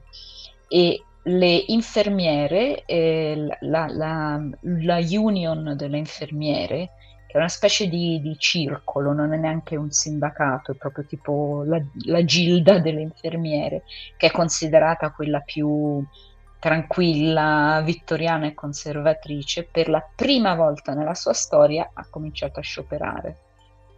E è stato proprio un segno dei tempi. Vabbè. Anche perché poi qui appunto dice cose ovvie, no? Fair pay, nel senso pagami giusto. Safe staffing, perché anche questo si vede anche in Italia che spesso questi vengono aggrediti, trattati male, eccetera, eccetera. Sì, e poi sì. in generale da salvare il sistema. C'è stata una cosa non so bene, io ero in Inghilterra per il Covid, tutto, quasi tutto il Covid. All'inizio c'era noi amiamo l'NHS, eh, sono degli eroi, la gente che scriveva NHS alla finestra e c'era questa abitudine di applaudire la sera, tipo alle 8 di sera, il giovedì, tutti fuori dalla... Ah, mi dalla quella facevamo pure noi. C'era, c'era la mia vicina di casa che aveva i bonghi, usciva e suonava i bonghi. E Come io fai, sempre... Madre? Cos- questa cosa è probabilmente una, totalmente performativa, perché poi quello che è successo è che, allora, prima di tutto i lavoratori della sanità si sono anche un po' toccati i nervi, hanno detto noi non siamo eroi, stiamo facendo il nostro lavoro eh, e, e trattate il nostro lavoro con dignità, invece di applaudire quello che poi è successo quando l'anno successivo, l'inflazione al 12%, il governo ha deciso di dare un aumento del 3% ai lavoratori della mm. sanità, per ringraziarli di quello che hanno fatto durante il Covid. Quindi cornuti e mazziati, poveracci. Sì, e in, più, e in più la gente esasperata dopo, giustamente perché siamo, tutti con i, siamo usciti tutti con i nervi a pezzi, eh, staff aggredito, ecco, quindi è andata veramente dagli applausi ai fischi. Ah, quello anche poi tutti i vaccini e così via, ma anche lì. Mm. Sono Vabbè. altri temi in cui è meglio non, non, non, non spingersi. No. Per però, qui, però qui invece c'è, allora, qui cominciano di nuovo le buone notizie. Vuoi fare un intervallo di altri film? Sì, allora, notizie? prima delle buone notizie io ritornerei da queste parti vediamo un po' che cos'altro aveva. Allora, c'è questo qui che però mentre cercavo appunto facevo i compiti, Medical Dystopias è un corso che viene insegnato all'Università di Minnesota eh, al centro appunto della bioetica, ma eh, non si riesce a vedere molto di che tratta, però eh, perché se uno cerca Medical Dystopias esce molto molto poco e anche le varie AI, chat GPT e così via tirano fuori molto poco. volevo affrontare molto brevemente perché in realtà sarebbe, anzi sarà argomento di una live, i cloni. Mm. Allora, tra i vari cloni c'è questo Never Let Me Go, che è un film del 2010 basato su questo romanzo di un giapponese di eh, Ishiguro Kazuo. Eh, no, è, è inglese. È di origine È inglese? Ah, ah, inglese. Ah, ah, È quello che ha scritto Ciò che resta del giorno, come si dice? Ah, ah, ah. ah mm. interessante. E, insomma, qui loro ci sono questi cloni che sono tenuti come spare parts, cioè banca di organi, quindi crescono da bambini, cres- cioè senza cultura, senza niente, vengono informati più o meno del loro fato e poi quando diventano grandi lo sanno, eh, viene accettato in maniera molto passiva, insomma, è mo- molto uh, agghiacciante come, come, cosa. Tra l'altro, io devo confessare che vedendo il film tratto in aereo, ma insomma, questo è meno rilevante. Eh, io provavo zero empatia per questi cloni. Ho detto, vabbè, ma siete cloni, dovete date, date, date sti organi, morite, non scocciate, ma che volete? Cioè, che, che tra l'altro, appunto, poi mi è, spaventoso perché è, sono quei meccanismi per cui ti stacchi da quello che in realtà ovviamente il tema qui è che anche loro erano esseri umani e quindi vengono trattati in questa maniera che ti stacchi, li consideri come non umani e si è visto tante volte nella storia questo distacco tra umani e umani e dici sì ma quello o per motivi di classe o perché stanno nei campi di concentramento e così via e però io questi qui fatto tutto benissimo questo film ma zero empatia. Dovete solo morire dei cloni ma che cavolo volete? Perché piangi? L'hai messa la slide su Silent Green? No, Soylent Green l'abbiamo fatto l'altra volta perché Soylent Green in realtà lì non c'era niente di male, anche lì, anche se perché sempre di animale, da, già, da bambino, già da bambino dicevo scusa ma qual è il problema? Questi sono tanti, non c'hanno, non c'hanno niente da mangiare, gli danno da mangiare i morti, ma qual è il problema? Che era la rivelazione, scusate, di... Mm. Daltanius insegna, giusto, Daltanius era anche lì a tema, a tema clone, che l'imperatore Clo- Kloppen che era il cattivo e, e, e il padre di, di, di Kento, che, di Kento era sì, eh, che, che pilotava il Daltanius. Però la linea dei cloni, insomma, ce ne sono tanti, perché poi c'è, vabbè, scusa, come spare parts c'era Coma che è degli anni 70 e anche qui si spinge nella distopia, nel senso che ci sono tutti questi pazienti tenuti in coma vegetativo indefinito e anche qui usati come eh, donatori di organi involontari quando, perché è per il privato, perché poi in realtà anche qua la distopia è stata raggiunta la realtà perché oramai il mercato di organi di gente viva o di condannati a morte eh, di vari paesi o di gente che se lo vende più o meno scientemente è una cosa che esiste e, e che, che, appunto uh, va ad arricchire o meglio va a rifornire quelli che sono maggiormente abbienti e si possono permettere questi, questi, questi trattamenti.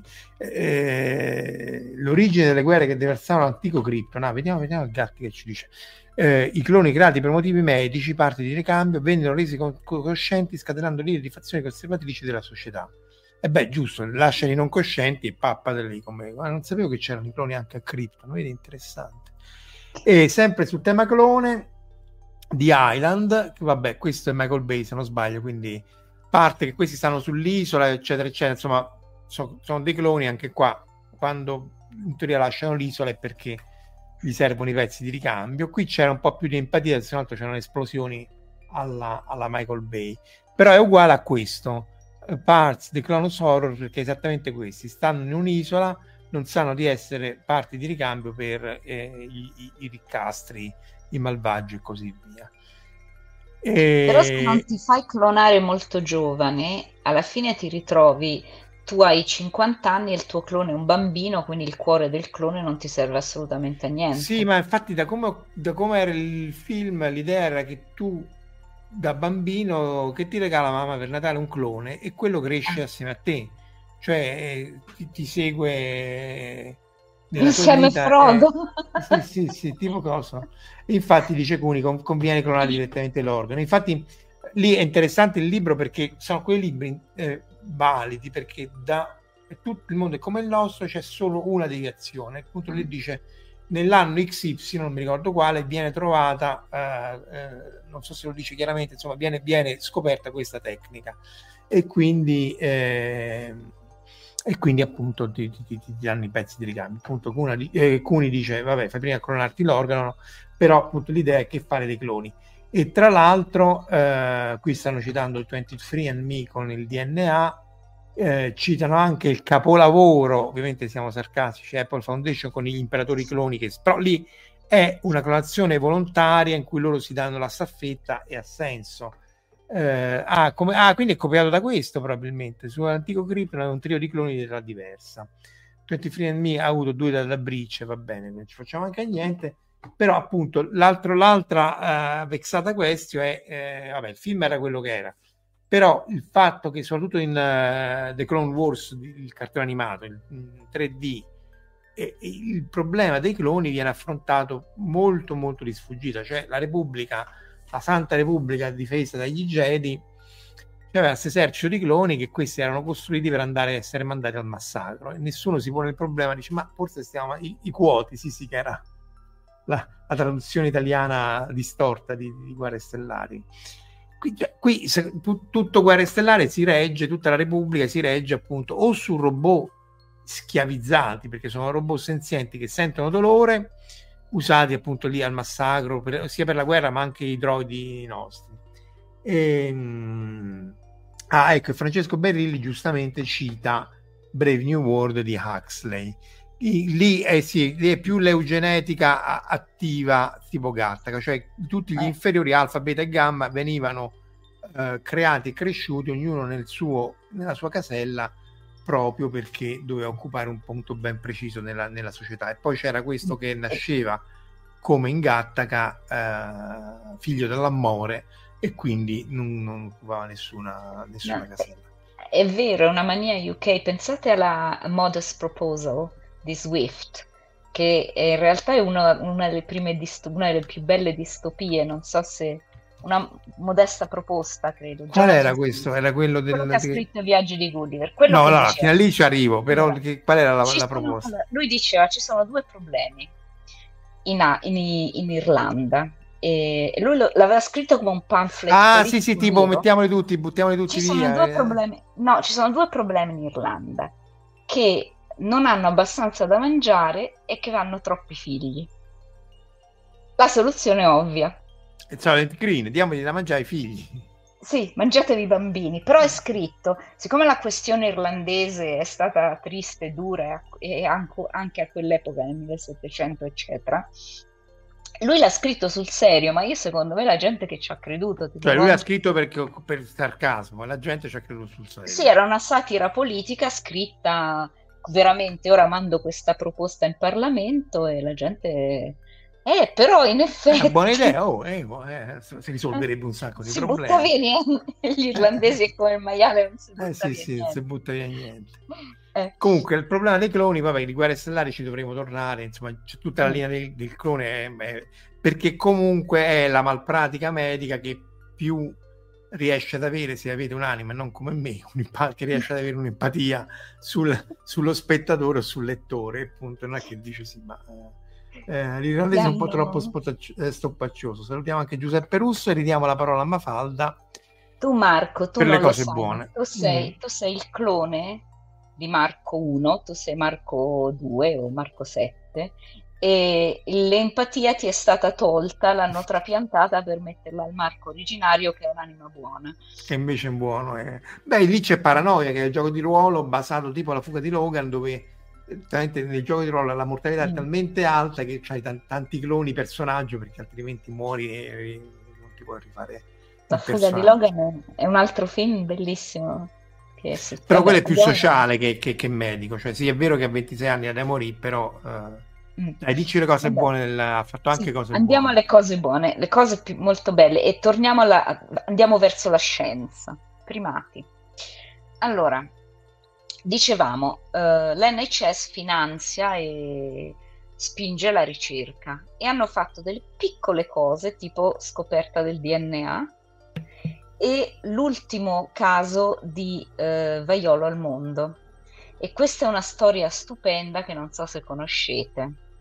Allora, l'ultimo caso di vaiolo nel mondo eh, è stato a Birmingham, tipo a 10 minuti dove abito io, eh, in un laboratorio dove eh, negli anni, appunto nel 78, nel, fino a quegli anni si pensava, beh, ma sapete, teniamolo, l'abbiamo estinto, questo povero vaiolo, però teniamone dei campioni. E c'erano diversi laboratori che li tenevano campioni, che in retrospettiva è facile da vedere quale fosse il problema. Adesso ce ne sono ufficialmente quanti? Due, tre di campioni, anche se hanno ricostruito il genoma, quindi vabbè. Um, e a Birmingham c'avevano uno di questi laboratori. E una fotografa scientifica di quelle che vengono a fare le fotografie ai campioni, alle ferite, si è presa a vaiolo. E eh, Vabbè, è morto, è morto. campione, eh, sì. Se, non si sa, c'era, no, non era, il vaiolo era sotto chiave, eccetera. Lei faceva le foto alle cose normali, tipo ah, ah. quando mi toglieranno la fasciatura e si vedrà la cicatrice. Eh, cioè, ne hanno già fatte una serie di foto alla mia gamba in questo momento, c'è l'album, uh, i miei primi passi. Ah, poi um, condividiamole sul sito di Omar. No, no, guarda, non ve lo auguro, non è bello da vedersi.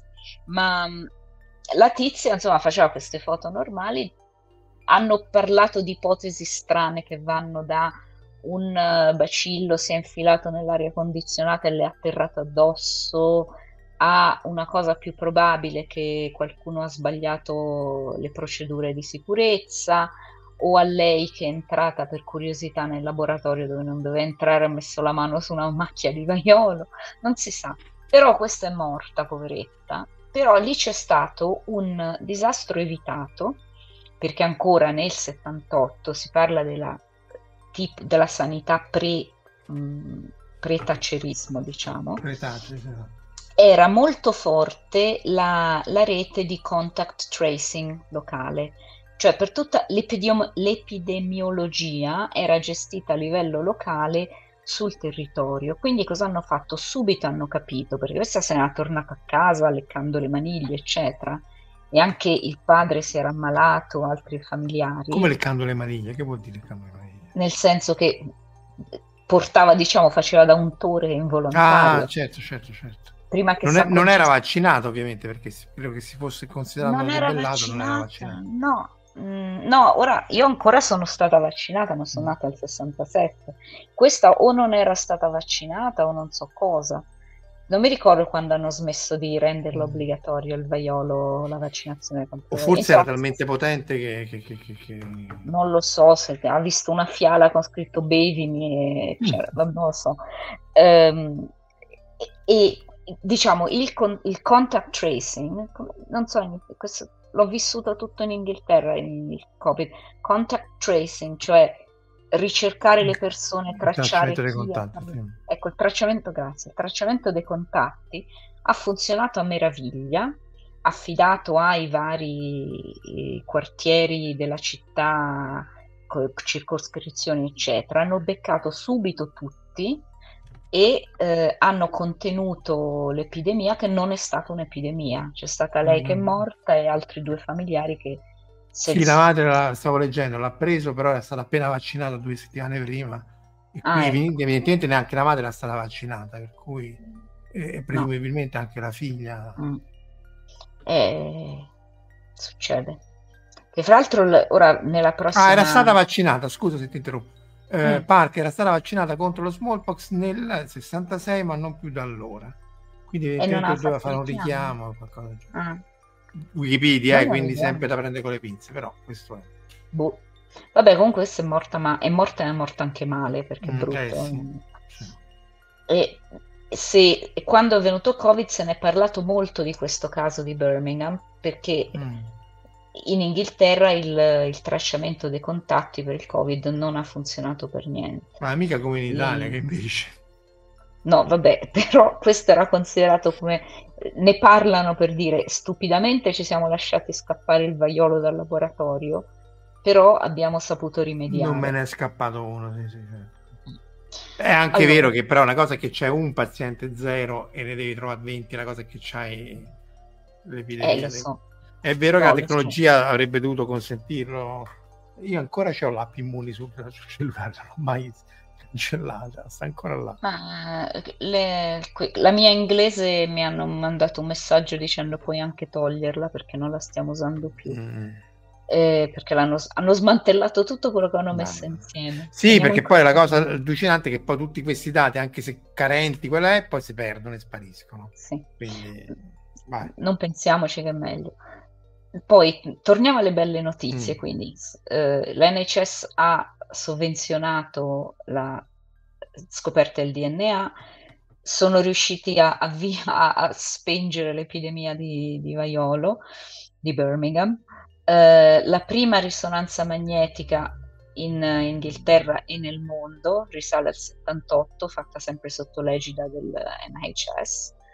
Poi eccellenza clinica, c'è 2000 cose, nella, ho una slide con 2000 cose perché ho fatto un copy incolla da, dal sito, ma ho evidenziato, eh, diciamo, la, le, il fatto che hanno stabilito, sapete la scala de, di profondità del coma, che si chiama Glasgow Coma Scale, e l'hanno inventata a Glasgow appunto, nel 74. Nel 78 la prima bambina in provetta, Louise Brown, quindi adesso questa quanti anni ha? 78? Aiuto. Beh, 8 meno di me, io sono del 70, 53, meno 5, 45. Mamma mia. Quando va in pensione e non troverà la pensione perché il sistema sociale... Vabbè. Il, nell'82 il primo cuore artificiale al mondo.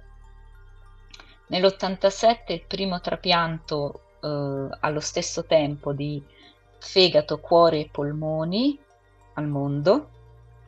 Cioè gli hanno cambiato, hanno scucchiaiato.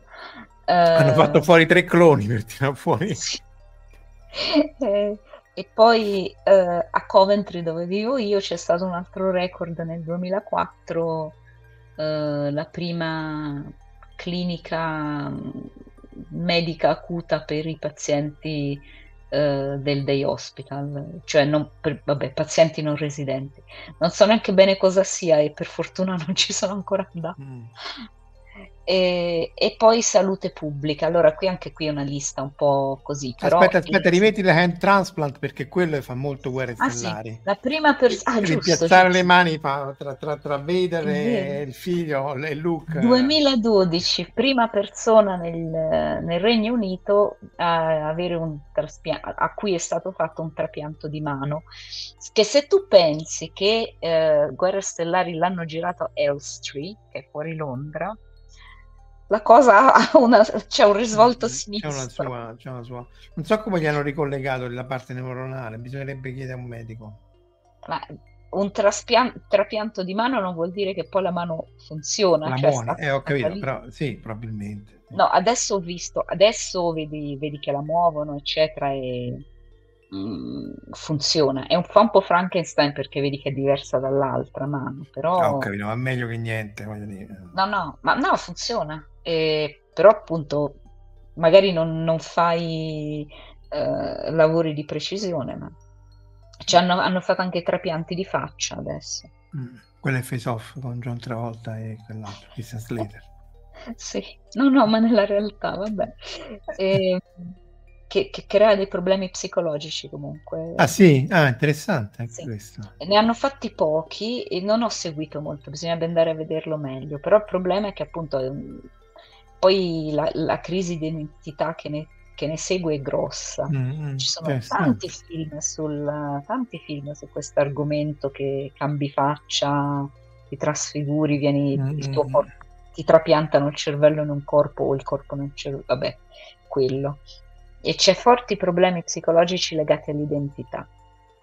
Vabbè, vado avanti sulla Vai. salute pubblica, dove praticamente eccellono nei programmi di vaccinazione, programmi di salute pubblica tipo il fluoro, l'acqua è fluorata dal 64. Eh, in Inghilterra dal 2018, eh, a meno che tu non decida di optare di non essere donatore di organi, ah, ah. donatore di organi. Sì, se morite in Inghilterra senza l'opt-out, eh, fate il clone. Assicuratevi di morire veramente, tra l'altro.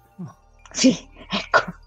E poi, vabbè, progetto dei 100.000 genomi, eh, vari test eh, di prevenzione, eh, hanno messo in Scozia nel 2018, ancora, ancora, ancora rosicano, ehm, hanno introdotto un prezzo minimo dell'alcol in Scozia per evitare che la gente beva il metanolo. Cioè l'alcol deve avere mm. un, no, non può costare meno di, meno di... Mm. per evitare, a parte la qualità, che la gente ne compri troppo. Vabbè. Eh, quest'idea di, di, medicina sociale, salute pubblica. E poi chiaramente eh, NHS contro Boris, non il vostro Boris, il nostro Boris, perché eh, il governo inglese non si è distinto eh, particolarmente nel bene davanti alla crisi del Covid, però dicembre 2019, primo caso di Covid al mondo, dicembre 2020, la novantenne Margaret Keenan è stata la prima persona al mondo a ricevere un vaccino del, contro il Covid in ambito clinico, cioè non sperimentale. Quindi il Sistema Sanitario Nazionale è stata la prima organizzazione al mondo che ha inoculato il, il vaccino, non in, sì, amministrato il vaccino contro il Covid, era il Pfizer. E io al momento mi hanno richiamato per la una, due, tre, la quinta dose, la quinta, perché adesso, sì, adesso, diventa, adesso fanno combinato um, influenza e covid e polmoni, se vuoi, eh, non tutti insieme. Bundle, ti fanno il bundle, tipo, tipo i giochi. No, no, no, sono, diciamo, a, alcune, a partire dai 50 anni ti chiamano e ti fanno, lei ha diritto gratis a queste tre immunizzazioni, influenza, polmonite e, eh, e Covid. Covid. E la, l'età varia a seconda se tu hai altri diciamo, problemi medici, categorie a rischio. E quindi insomma uh, qualcosa la sappiamo fare. Sì, diciamo che appunto è molto, molto valido anche perché appunto comunque come continua ad essere un accesso che seppur eroso è, è a disposizione di tutti. Non... Mm-hmm. Sul, sul, su Boris, vabbè, eh, lì eh, sempre senza sforare nella politica era diventato famoso il, il, suo famoso pranzo di Natale a Downing Street dove appunto tutti stavano in lockdown e questi qui in realtà eh, tu dici vabbè c'hanno i, i banchetti luculliani ma io vi invito a cercare le foto di questo pranzo e praticamente cioè una festa delle medie nostra c'è più roba da mangiare di qualità infinitamente migliore cioè le tramezzini striminzitissimi da bere non c'era niente, cioè veramente una cosa... No, no, da bere, no, da bere c'era, lo portavano, sai le valigette, i trolley che porti in aereo? Ah, piene del bus. Sì, in Inghilterra sono, nati, sono molto puritani sul uh, come portare alcol, eh. come in America. In America se tu stappi in alcune aziende americane, se tu hai una bottiglia di alcol aperta al lavoro, ti licenziano così, su due piedi. Mm Mentre per esempio in Francia vai alla mensa, ma anche qui vai alla mensa. C'è il vino, la birra, non devi rompere il vino, la birra. Ecco, e quindi la portavano, i, i, le, roba, la cosa, le robe da bere le portavano con le valigette tipo... Sì, ma da mangiare era una cosa veramente indecente.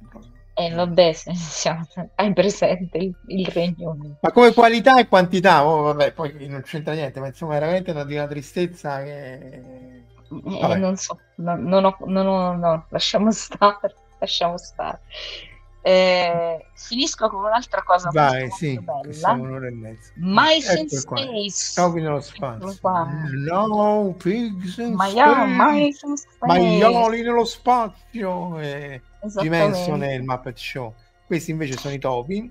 Dai, I topi nello spazio. Allora, questa è una ricerca nell'ambito della medicina spaziale del Regno Unito e qui, eh, disclaimer, eh, mi, mio cugino, cioè questo, sto per parlare di due eh, progetti di ricerca fatti da una mia amica, um, che si chiama, aspetta, prima vi faccio vedere, eh, vi racconto di base eh, e poi vi spiego.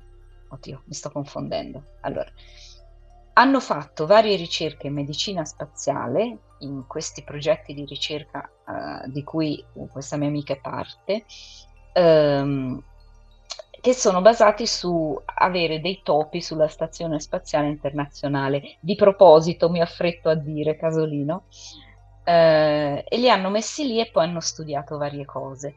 Se riusciamo, Marco, ci fai vedere la versione sì. animata perché il video è bellissimo. Hanno seguito un protocollo etico, eh? non gli hanno fatto Vabbè, no, spazio, i topi pure non, non si dovrebbero Magari to- eh, vabbè, no, eh, ok che il consenso al topo non glielo puoi chiedere, però fagli vedere la foto, fagli vedere il filmato. Arriva, eh. allora questo, stage, questo è un filmato NASA che abbiamo scaricato da YouTube, ma essendo NASA no, speriamo che non ci faccia problemi. Speriamo che si veda. Ecco. Sì. Dopo 11 giorni nello spazio il, topo ha capito tutto. Diverte guardate come si divertono. Cioè, sembra il criceto a zero gravità, è bellissimo. E poi hanno, se continui a vedere il video, ma non c'è bisogno.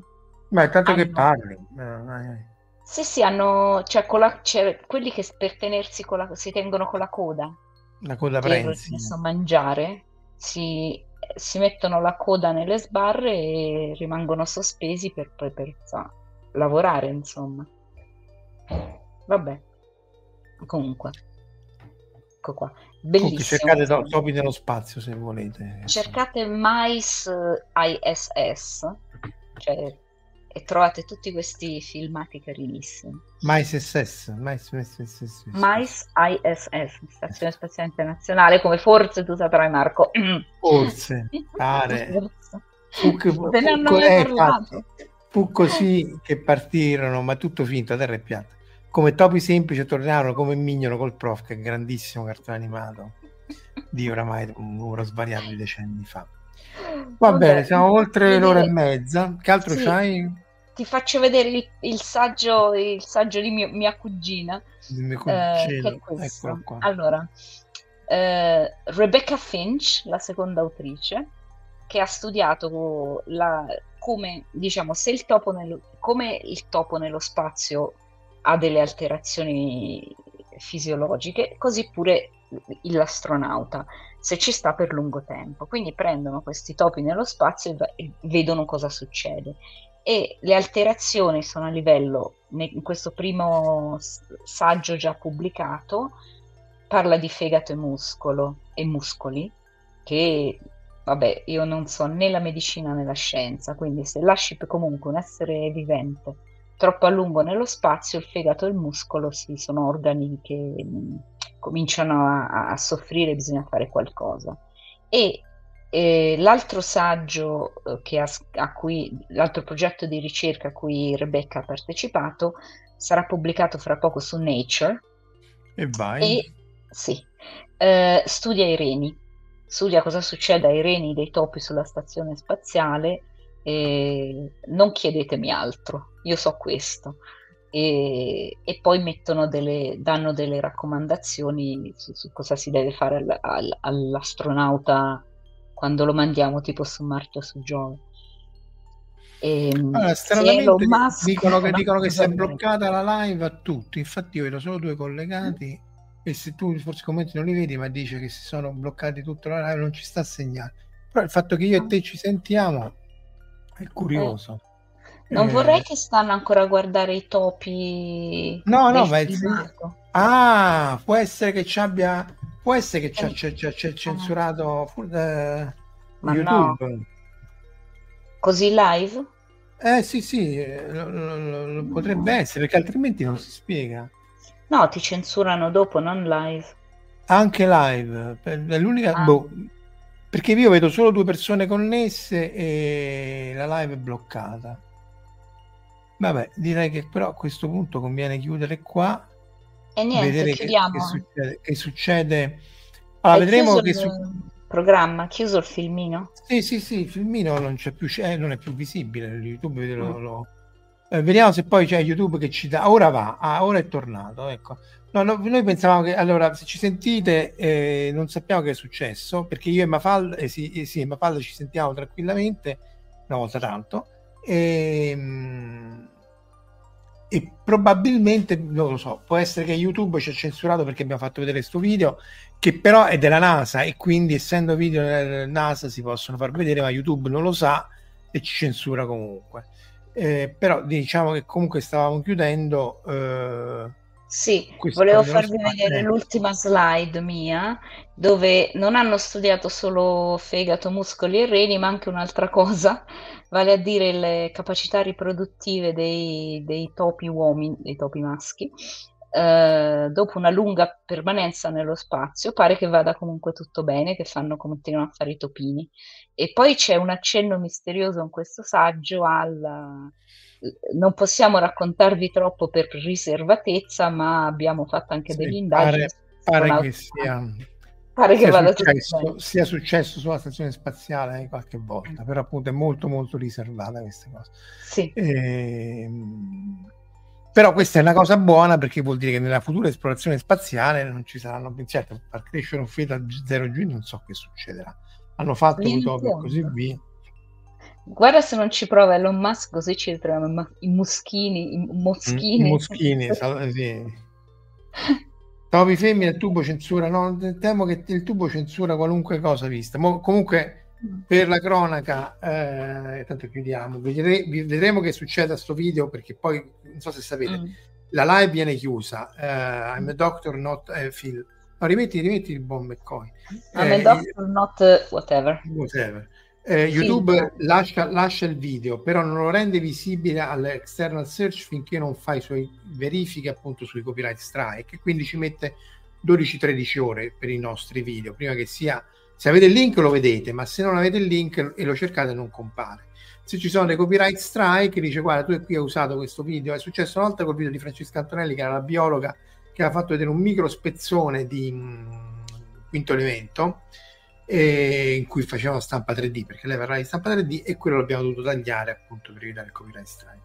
Comunque vedremo che succede. Eh, lo, lo, scriveremo, lo diremo nelle prossime live anche sul canale Telegram che a questo punto citiamo cercate il canale Telegram di Fantascientificast e direi che per oggi possiamo salutare tutti quelli che ci hanno seguito online, offline e nel podcast, ringraziare Mafalda domani e dopodomani ci avremo queste due live oramai consuetudine alle 9 e un quarto eh, europee su temi più scientifici se tutto va bene dovremmo fare anche lì antimateria e forse fermioni e bosoni Grazie ancora, buonanotte e vedremo che è successo a YouTube.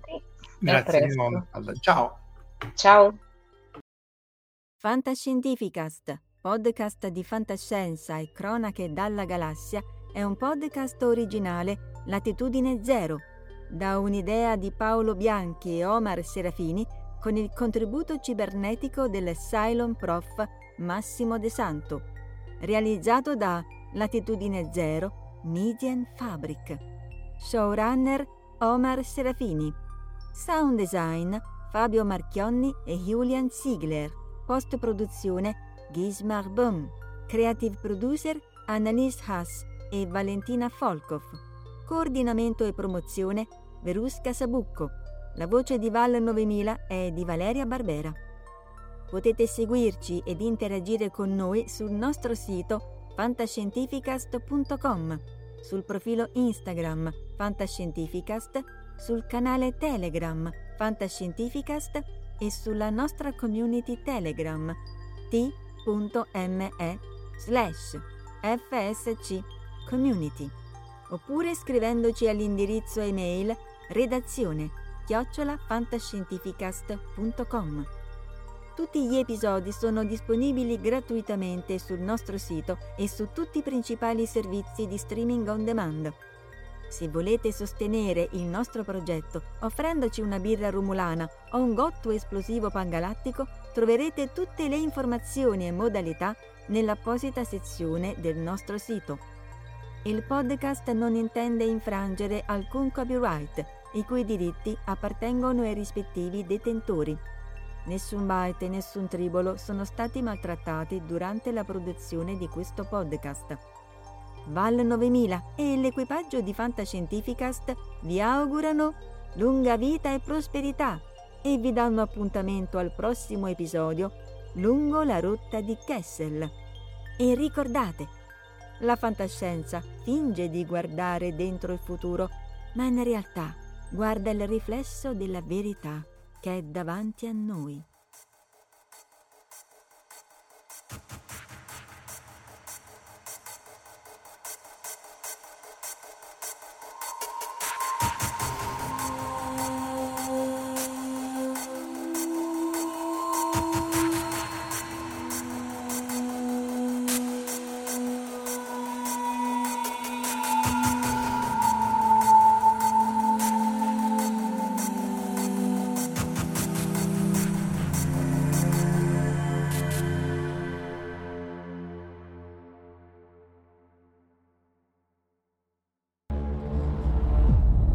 Fantascientificast, podcast di fantascienza e cronache dalla galassia.